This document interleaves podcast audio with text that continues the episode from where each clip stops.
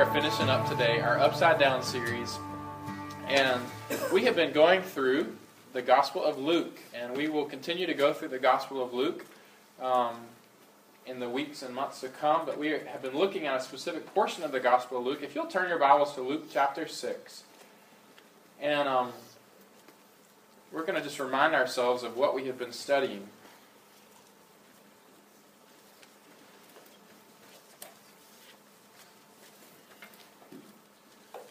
If God has been teaching you through uh, Luke chapter 6, just say amen. amen.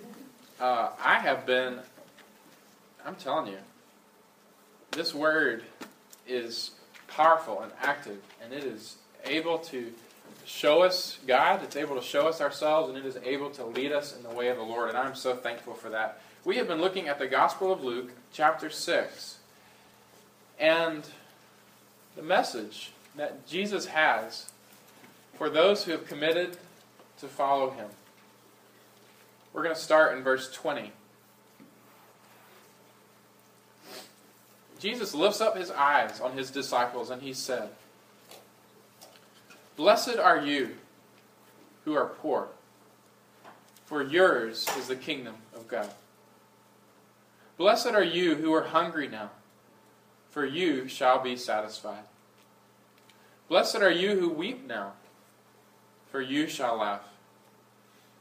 Blessed are you when people hate you, when they, when they exclude you, and revile you, and spurn your name as evil on account of the Son of Man. Rejoice in that day, and leap for joy, for behold, your reward is great in heaven. For so their fathers did to the prophets. But woe to you who are rich, for you have received your consolation. Woe to you who are full now, for you shall be hungry. Woe to you who laugh now, for you shall mourn and weep. Woe to you when all people speak well of you, for so their fathers did to the false prophets. We have been studying this message for the past few weeks, and if you have not been here, you can go online and you can um, click on the worship resources section of the website and listen and study through the notes and the messages of the past month. I encourage you to do that. But we've been looking at this idea basically that Jesus is saying, if you're committed to me, then this is the way that we're walking. And it doesn't look like the way that the world is walking if you're committed to me, don't pursue riches. don't pursue comfort. Don't pursue just total satisfaction in this world. Don't pursue popularity. Don't pursue power. Don't pursue fame. Don't pursue being well liked by all people because that's not the way of God. If you truly follow God, if you truly want to follow me, then realize that that road is going to be a road that is marked with not having everything you want, not having all the money that this world can afford, not having total popularity and fame and power, not having just blissful happiness in this world. The way of Jesus is upside down from the way of the world. It's different. It's a different way. And if we're not careful, we can think that somehow by following Jesus, we can follow him and still live the way that the world lives. But Jesus says, he looks up his eyes at his disciples, people just like you and me who have committed themselves to follow him, and says, if you're going to walk the way that I'm walking, it's not going to look like the way of this world. It's going to be radically different than the way that the world is going to show you to walk. Yeah, you can try to fall into the cultural Christianity thing, but it's not the way of me. Blessed are the poor. Blessed are the hungry. Blessed are those who weep now, Blessed are those who are persecuted and reviled and spurned. If you walk after my way, that's the way that you're walking. It's not the world's way. Now, that's just a recap of kind of where we've been. Now, I just want to be honest this morning, all right? The reality is, the book of James says that we're fools if we just hear the word and we don't obey it, right? It's foolish to, to hear the word and not obey it. It's like a man who walks up to a mirror and sees that he's got dirt all over his face and then walks away and does nothing about it. Now, which one of you would do that? Right? Not many of us. But yet, we come to the law of the Lord, the word of the Lord, and we see what he wants, and we see ourselves, and we see what needs to be different. And if we just walk away from it and don't do anything about it, God says we're fools. You don't hear the word and not do it. But the reality is to walk this way, the way of Jesus, like to take this seriously. I mean, we could easily just go through this series and say, oh, okay, blessed are the poor, blessed are the hungry, blessed are those who weep, blessed are the persecuted. Good series. Let's go to Christmas, right? I mean, a lot of times we can have that attitude. I can have that attitude. But we're fools if we don't wrestle with how do we put this into practice. Have you, I mean, have you thought about that as we've gone through this series? I hope you have. It's more than an intellectual exercise of understanding what God says about the poor and the rich, and the weeping and the laughing, and the hungry and the filled. It's more than just a mind game. This is what does this mean for you? What does this mean for me? How do I actually if, if I'm going to take this seriously, how does this work? Have y'all asked that question? Anybody? Just raise your hand. I want you to buy into this. I want you to just raise your hand if you have at least thought that question. What does this mean for me? I mean, how do I actually live in this? Okay, at least some of it. We're starting to struggle. The reality is, it's hard. This is really, really hard to take this seriously and walk in it. And I'm struggling with it. Are you struggling with it? Have you struggled with what it means? Blessed are the poor. And here I am with, I go eat fast food when I don't want to cook at home just because I can. Right? Blessed are the hungry. And I just stuffed my face at Thanksgiving. right? Blessed are those who weep now. And when's the last time I've truly cried over my sin? or cried over the lostness of a friend who I've been praying for, or cried over an unreached people group. Blessed are the persecuted, but when's the last time that I actually stood up in a crowd and took a stand for Jesus and took flack for it? When's the last time that happened to you? It's easy to say, oh, yeah, all that way is blessed, but yet we're not, you know, it's easy to just not walk in it and to still live in the in the way of the culture. So I've just been I've just been struggling. How how God do I find the strength to obey what you want me to do? How Jesus do I actually follow you? How do I take this seriously and not just just brush this off as another good series by Barrett? Not that it was that good, but you know what I'm saying. We can easily just do that. Oh, that was another, you know, oh, upside down, that was a good series but yet we're not any different. I want to be different. I want to obey Jesus. Are y'all with me? And I've, I've just wrestled through this. I mean, Michelle and I have been talking each week, and I think, how, Lord, can I preach this? Because we're not there yet. And I don't know that anybody in this room is there yet, but at least I want to engage the struggle. Right? I want you to engage in the struggle of actually how to obey this. Well, I was studying, and I could have ended this series last week, but I really wanted to land on this this week because I came across a psalm that I, one of my favorite psalms in all of Scripture. And I was so thankful to God that He brought me to this psalm again because it helped me to know that I'm not the only one in history who has struggled with this, of actually putting into practice what God has said. So I want you to turn to Psalm 73 today. And we're going to just walk through this psalm together. I love the Psalms because the Psalms put words to my heart. if you if you want a daily practice of thanksgiving and of worship, just turn to the Psalms.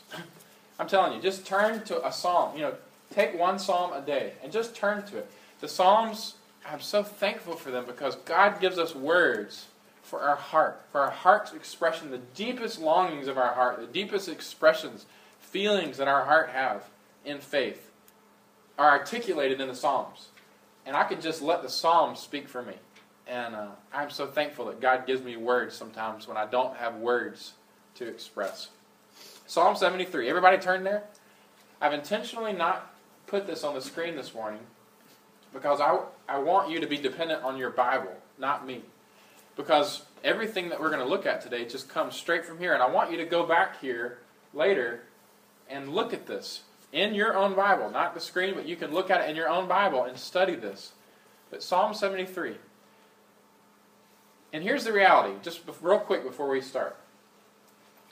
This is a guy, Asaph, who has struggled with the very thing that I'm struggling with, and I hope that you're struggling with. You're living in this world, and you're living for God. And God says, walk this way. and it's a struggle to obey God and actually walk that way in the midst of this world. All right? This is what we're going to be looking at today. So, Psalm 73, starting in verse 1. Truly, God is good to Israel, to those who are pure in heart. All right, so right off, look at me, right? Right off, he says, Truly, God is good to Israel, those that are God's, God's people. Right? There's this recognition, I hope, in all of our hearts. You know in your mind and I hope you know in your heart that God is good to his people, to those who are faithful to him. Do you know that this morning? We have this understanding, right? God is good to those who are pure in heart, to those who have given themselves to him, who have committed themselves to him. Everybody with me? Everybody with Asaph, all right? So Asaph starts out saying, I know that God is good. God is good. He is good to his people. He is good to those who are faithful to him. Look at verse 2, though. But as for me, my feet had almost stumbled. My steps had nearly slipped. So, what's he saying? I know God is good. I know He's faithful to His people. But I'm struggling. I'm about to walk away from this. I am fighting to hold on. I find myself almost going in a different direction. Y'all ever struggle with like that? Where you think, I know this about God and I know this about those who obey God, but at the point of obedience, my feet are like crumbling out from under me. I find these urges to just walk a different way than the way that I know God has asked me to walk. Even though I know that way is wicked. Anybody ever struggled like that? Okay, I have. So I hope that you have. I know that you have because I know my own heart. At the point of decision, you know this, but everything in you feels like that. All right? Why was he struggling? Look at verse 3. For I was envious of the arrogant when I saw the prosperity of the wicked. Verse 4. For they have no pangs until death. Their bodies are fat and sleek. They are not as in trouble as others are. They are not stricken like the rest of mankind. Therefore, pride is their necklace. Violence covers them as a garment. Their eyes swell out through fatness. Their hearts overflow with follies. They scoff and they speak with malice. Loftily they threaten oppression. They set their mouths against the heavens, and their tongues stretch through the earth. Therefore, his people turn back to them and find no fault in them. And they say, How can God know? Is there any knowledge in the Most High? Behold, these are the wicked, always at ease. They increase in riches. All right, so let's go back to verse 3. What's the reason for Asaph's struggle? He says, I know God's good. I know He's faithful to those who are committed to Him and pure in heart, but yet my feet are almost slipping and I'm almost heading the wrong direction. Why? What does it say in verse 3? I was envious of the arrogant because I saw the prosperity of the wicked. So, what he's doing here, he's he looking at people who are not of God, who are not Christians, who don't know the Spirit of God in them, who have never committed themselves to Christ and have never tasted of His goodness, of His grace, and never committed to, to follow Him. And he's looking around and saying, I'm looking at this. And I'm becoming envious of what they're experiencing in this life. I'm becoming envious of those who don't know God. My heart is like wanting what they are experiencing. And what are they experiencing? Let's just walk through it. Verse 4. What is it? They have no pangs till death. Now, what is that? Basically, they live an easy life. They don't have any troubles until the time that they die. They go through life carefree, it seems like. You don't know people like that? What else? Verse 3. Their bodies are fat and sleek. They got the food that they need and good food. And they got an abundance of good food. They got so much food that they are growing and growing and growing and growing and growing because all they do is just sit around and eat and enjoy. And man, they look good. They, they're sleek. They're dressed well. They got it going on. They strut themselves around. Right? Verse 5. They're not in trouble as others are. The sink breaks. They don't have to worry about the money to fix the sink. They just call somebody to fix it somebody dies across the country that they love, they don't have to worry about raising money to go visit them. They just buy the ticket and go. They don't have troubles. Everything is just solved. It's easy. They're not stricken like the rest of mankind. It doesn't seem like they have any trouble. Verse 6 Pride is their necklace, violence is their garment. They've encountered great success. So much success that they even oppress people with their success. They have so much success that they sometimes put other people down. And they're proud about it. They're rich off the backs of the poor. They, they have it going on. All right? Verse 7 Their eyes swell out through fatness. Now, I don't want to use an example for any person, but I've seen dogs that are so fat their eyes just kind of bug out. Right? there are people like that. where they literally, their, their eyes are just, I mean, they're just they're so contented here in this world that their eyes are just bugged out. Their hearts overflow with follies. Anything they want, they can have, and yet it's foolish stuff. I mean, they can just spend money on foolish stuff. $2,000 for a hotel room for one night. Maybe I don't know anybody like that. But, you know, they, they're, they're just, they can do whatever they want. Even stupid stuff they can do just because they can. They scoff, they speak with malice, loftily they threaten oppression. They set their mouths against the heaven, and their tongue struts through the earth. They're arrogant. They say, How can God know? Is there knowledge in the Most High? They've got so much power, they've got so much control that they even begin to doubt if God even if they even need God. Why do we need to know God? I've got everything I need. I've got power, I've got control, I've got influence, I've got it all together. I have everything I want right here. Why are you pursuing God? How silly is that? It's kind of their attitude.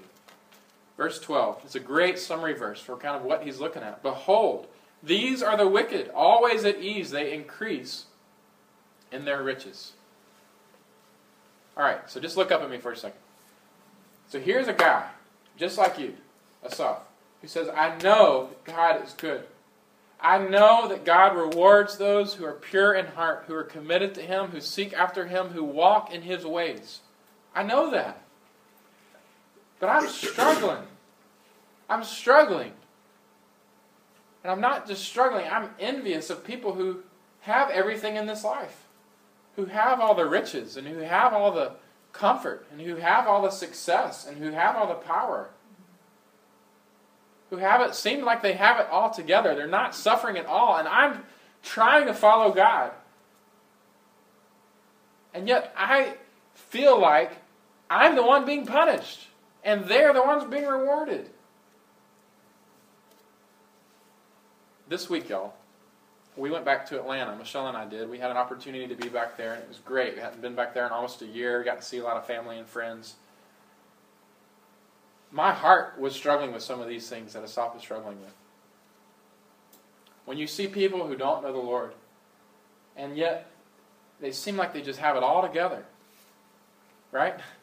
They're going out, they're buying all kinds of cool toys and all kinds of gadgets. They have big houses and they've got pretty much everything they want. They're able to take great trips and buy new sofas. And, right, baby? Yeah. things that things that this world says are great, they've got it. And yet they have no concern for God. They don't know Him, they don't care about Him. A lot of them aren't even pursuing Him. And yet they just have it all together, it seems like. And if you're not careful, your heart can be lured by all that stuff. Man, it sure would be nice to take trips like that, have a car like that, to be able to vacation like that, to be able to go buy something for your wife like that, to live in that house, or to have that much comfort. Y'all ever feel lured by that?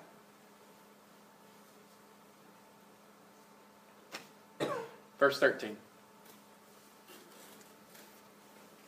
Here's the real trouble. I'm so thankful that Asaph actually admits his struggle. He says, All in vain I have kept my heart clean and washed my hands in innocence. For all the day long I have been stricken and rebuked every morning. If I had said, I will speak thus, I would have betrayed the generation of your children. But when I thought how to understand this, it seemed to me a wearisome task. All right, so what you have going on here is he's saying, I feel like I've been obeying God in vain. It feels to me like this struggle for obedience is just not working out. That I'm, I'm being persecuted for nothing. It feels like I'm pursuing God for nothing. It feels like I'm trying to be faithful to Him and to obey Him and to put what He says into practice for nothing. Because I look around and I see all these other people and they've got everything, and yet I'm struggling. I'm having a hard time. Y'all ever feel this way? I do. I hope you do. I know you do. You struggle with is it really worth it to pursue God, to actually take the words of Jesus seriously and put them into practice? How do I do this? And it's an inner turmoil. It just won't sometimes eat you up on the inside. It seems like such a wearisome task. How do I do this? Because I live in a world that says riches, power, fame, comfort, have everything you need. How do I stay faithful in the midst of that? It seems so wearisome, and I'm always turmoiled in me. So, don't you want to know how? Verse 17, or let's start in 16 again. When I thought to under, how to understand this, it seemed to me a wearisome task. Until I went into the sanctuary of God. And then I discerned their end. Verse 18 Truly you set them in slippery places, you make them fall to ruin. How they are destroyed in a moment, swept away utterly by terrors. Like a dream when one awakes, O Lord, when you rouse yourself, you despise them as phantoms. When my soul was embittered, when I was pricked in heart, I was brutish and I was ignorant. I was like a beast toward you. Nevertheless, I am continually with you. You hold my right hand. You guide me with your counsel, and afterward you will receive me to glory. Whom have I in heaven but you? And there is nothing on earth that I desire besides you. My flesh and my heart may fail, but God is the strength of my heart and my portion forever. For behold, those who are far from you shall perish. You put an end to everyone who is unfaithful to you. But for me, it is good to be near God. I have made the Lord God my refuge, that I may tell of all of your works. What's the answer to the struggle? Asaph went into the sanctuary of God, into the place of public worship. And I don't know what he encountered there. Maybe it was the truth of God's word. Maybe it was encouragement by a fellow brother or sister in faith. Maybe it was a song that magnified the riches of the Lord. I don't know what he encountered there, but when he went into the sanctuary, into that place where he could commune with God and his fellow believers, he got an eternal perspective. He realized, it said, look at that. What did he realize in verse 17? He went into the sanctuary of God and he what? And then he discerned their end. What is he talking about? The end of those who seem to have it all together in this world but not God. And the end of those who don't have everything in this world but have God. And he started getting God's perspective on these two groups of people. And what did he realize? For those who have everything in this world but don't have God, what is their end? Verse 18 slippery places, falling into ruin, destroyed in a moment, swept away by terrors. Here one second, gone the next. Woe to you who are rich. Woe to you who are full now. Woe to you who laugh now. Woe to you when everybody speaks well of you. Do you hear this? Why is it woeful? Because the end of that kind of life, a life lived apart from God, you can have everything in this world. But you live life without God, you live life not following Jesus, and in the end, you have nothing. But for those who have set themselves on a path to follow God and to actually live out what He says, there's everything. Look at that in verse 23 I am continually with you. You hold my right hand. You guide me with your counsel, and afterward you will receive me to glory. Both in this life and the next. You see his, what he's setting up? In this life, we have the Spirit of God and the Word of God. He guides us, He protects us, He is with us, He leads us. He is always with us. And after this life, we will be received into glory upon glory upon glory, into his very presence. We will never be lacking in anything. Those who trust God. You see the two ends? One looks like great right now, but the end of that is destruction. And the other looks like struggle right now, but the end of that is glory.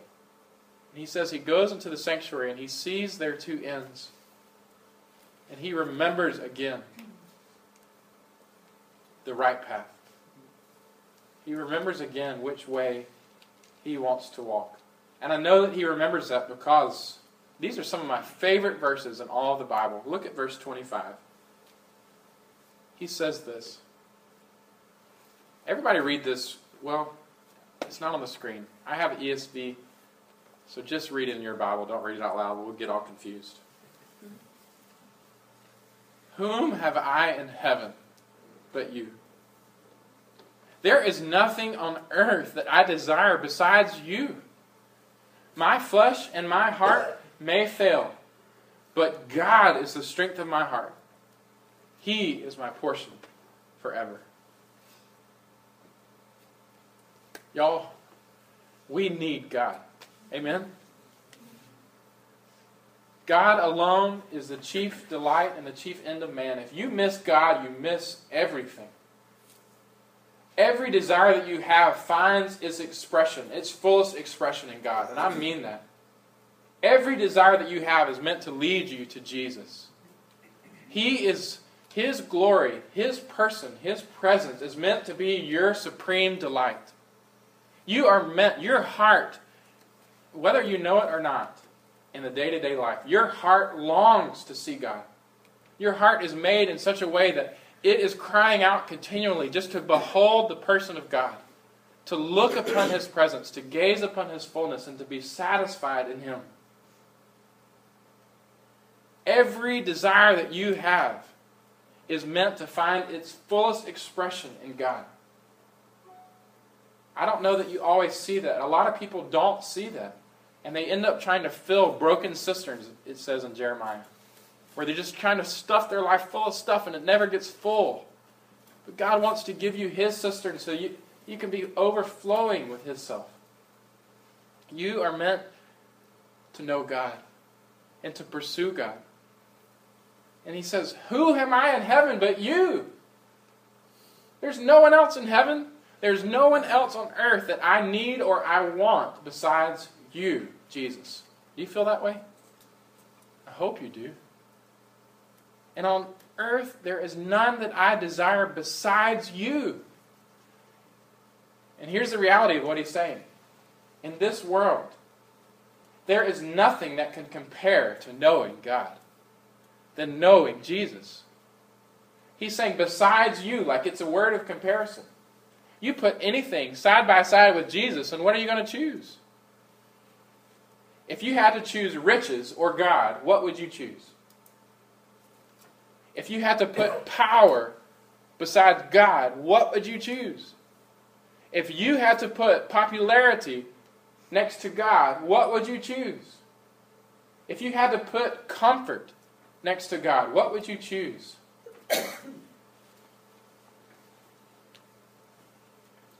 He says, There is none that I desire besides you, God. Anything in this world compared to you is just like rubbish. It's like dung. It's like cow manure. Anything compared to God is just like dung. So he comes to the sanctuary of God, gets an eternal perspective, and he says, God, who am I in heaven but you? You're the only one that I need. You're the only one that I want. And if I put any of those things that I was envying next to you, there is no comparison. There is nothing on earth that I desire besides you. My flesh may fail, my heart may fail. And guys, I'm telling you, you walk down the Jesus road, and it's not always going to be easy. Your flesh may fail sometimes. You might struggle sometimes. You might not have everything you need. You might not always be well liked. You might lack sometimes. You might have to give sacrificially to the point of hurting, and I pray that some of us will, and all of us will. But even though things in this world may fail, God is the strength of my heart. He is my portion forever. You see this? Our life is built on the solid rock of Jesus Christ, and there is nothing that can take us away from Him. Whom have I in heaven but you? On earth there is nothing that I desire in comparison with you. My flesh may fail, my heart may fail, everything may go to pot, but God is mine. He is my portion forever. Y'all see that? So he gets to the end of the psalm and he says again, you know what?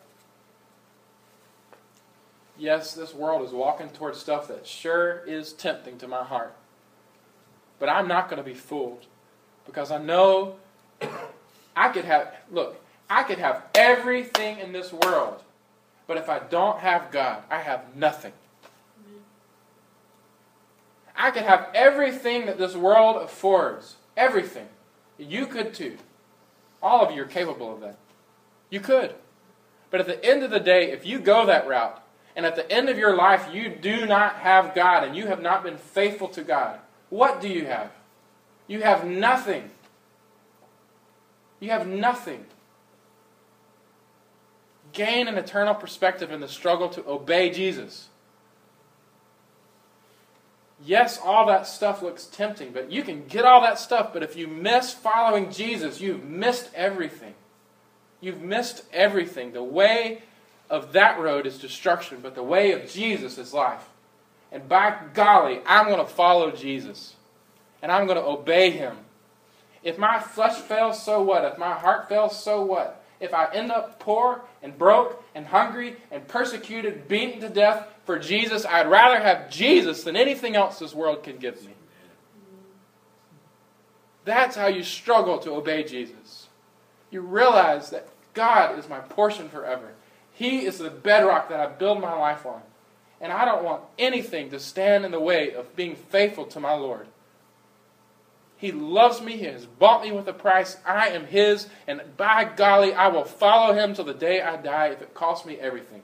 Amen. There is nothing in this life that can sidetrack me from being faithful to my Lord. So bring it on, poverty. Bring it on, hunger. Bring it on, persecution because I am going to stick with Jesus.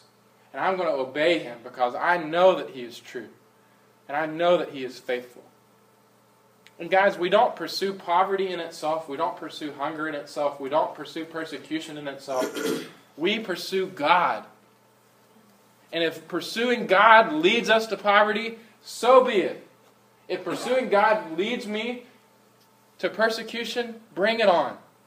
I am going to be faithful to Jesus. Are y'all with me?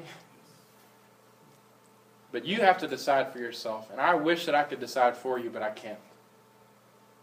If you look at the very end of this psalm, and this is how we close.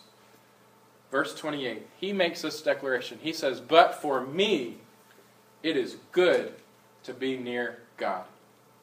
I have made the Lord my refuge that I may tell of all your works. But as for me, it is good to be near God. Not everybody can say that, and you I don't know what you where you are. And I just ask this morning, in the midst of this struggle, guys, I know that obeying Jesus is hard. But as for me, it's good to obey Jesus. It's good to walk in the way of God because I have made him my refuge and he has never failed me yet. He guides me with his counsel. And he will lead me to glory. I don't know about you. What about you? Can you say that this morning?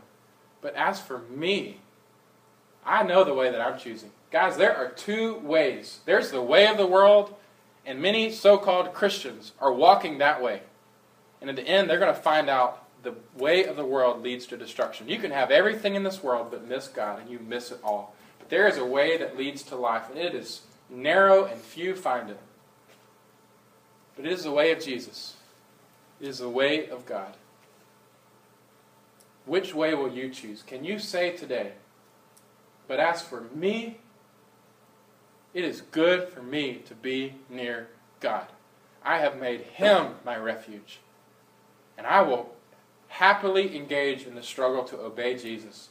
Because at the end of the day, whom else do I have in heaven or on earth? There is none that compares, and there's no one else that I want besides Him. Get an eternal perspective. Let Jesus change your life. It's a struggle. I'm struggling too. But you've got a choice to make. Are you going to pursue the way of the world or are you going to pursue the way of Jesus?